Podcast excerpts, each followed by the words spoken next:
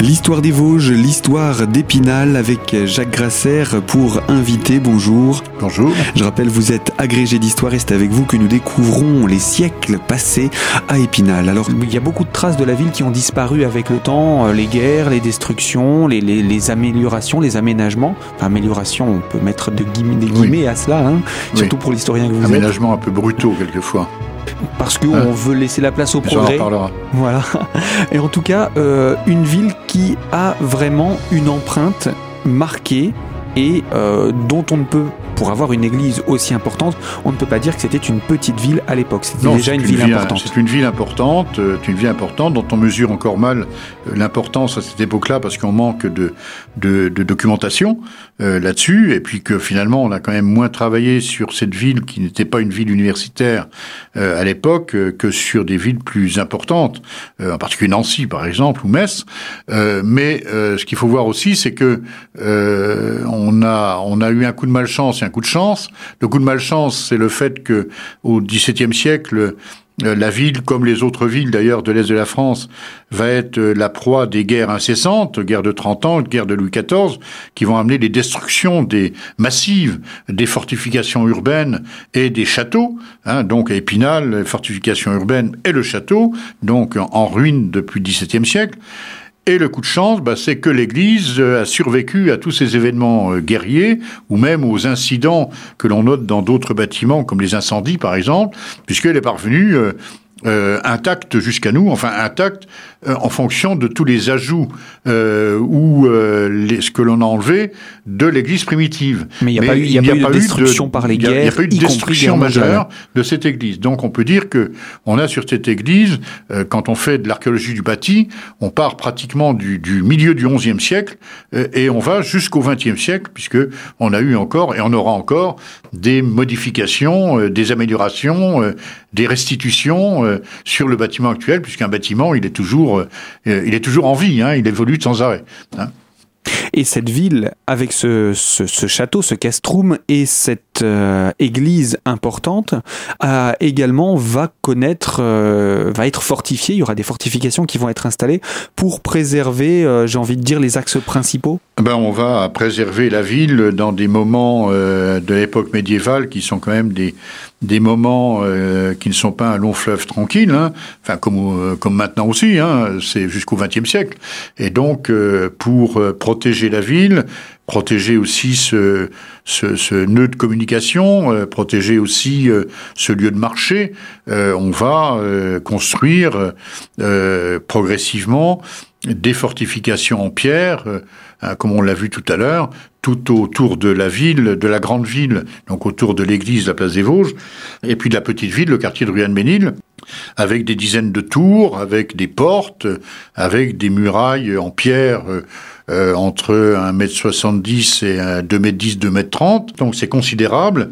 Et ceci se passe euh, au milieu du XIIIe siècle, à l'époque d'un évêque de Metz qu'on appelle Jacques de Lorraine, qui se nomme Jacques de Lorraine, et qui est un évêque considéré quand même comme un évêque bâtisseur, puisque il n'y a pas qu'à Épinal qu'il va construire ses fortifications en pierre, mais on a par exemple Sarrebourg aussi, même époque, même évêque, hein, euh, et d'autres et d'autres localités.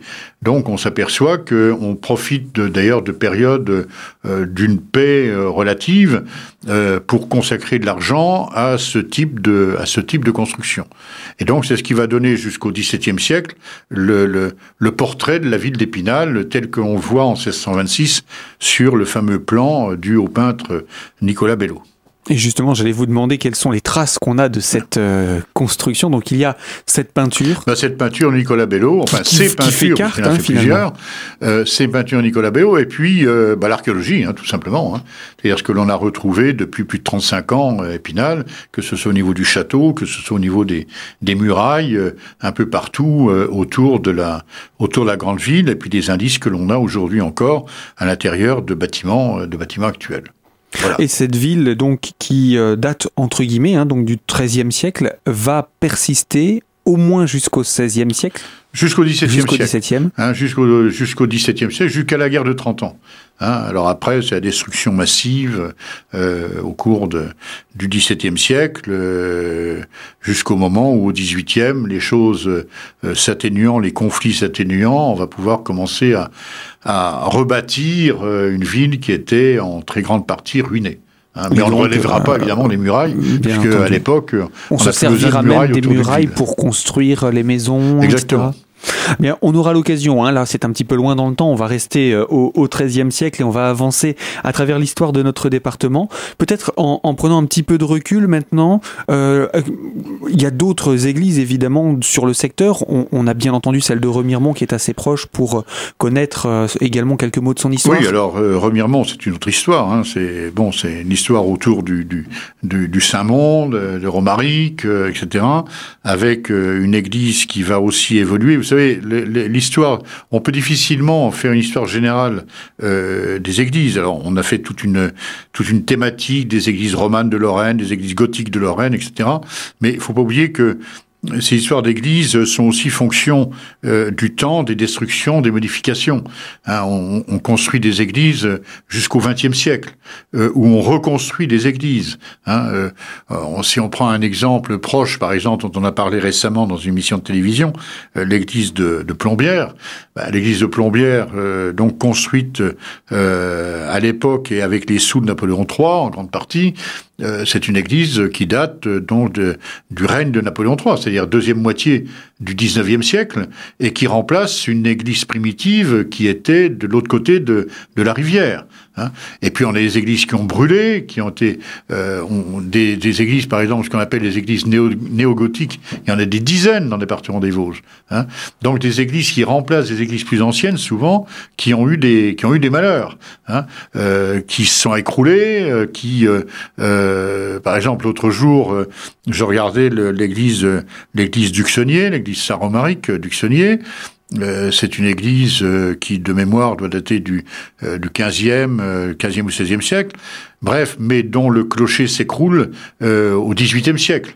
Donc on va rebâtir le clocher, ce qui fait que le clocher d'aujourd'hui à l'église du Xonnier euh, n'est pas du tout le clocher euh, du XVIIe ou XVIe siècle. Hein.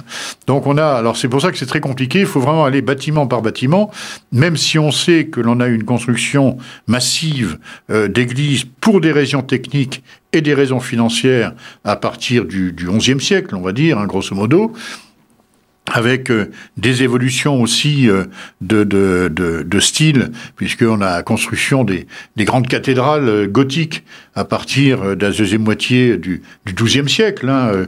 Notre-Dame de Paris, c'est en 1166. Hein. Euh, bon, euh, l'abbaye de Saint-Denis, euh, etc. Puis les grandes cathédrales, euh, donc du, du grosso modo dans, dans, dans la dans la partie nord de la France actuelle. Hein, là, on est on est fin 12e, 13e, 14e, 15e siècle. Hein. là, on a un énorme effort de, de construction. Et puis après, on va avoir d'autres étapes de construction d'églises euh, à l'époque de la Renaissance, à l'époque classique, hein, euh, telles qu'on les voit, euh, en particulier en région parisienne. Hein.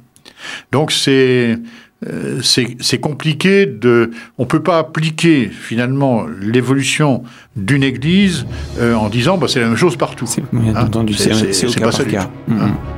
Voilà. En tout cas, on a celle d'Épinal et l'histoire de euh, notre capitale départementale qui, que l'on va continuer de découvrir, puisque là, on peut vraiment se concentrer sur son histoire à elle, euh, au milieu de ce duché de Lorraine, puisqu'on est installé au milieu des duchés voilà. de Lorraine au, au XIIIe siècle. Mais je vous propose qu'on puisse poursuivre cette histoire. Il va y avoir également en parallèle les histoires des croisades qui vont euh, créer des, des, des, déplacements de population et peut-être également des, des nouvelles guerres ou, ou autres. Donc, ce sera l'occasion de le découvrir avec vous pour parler de cette histoire de notre bassin. À très bientôt. À bientôt.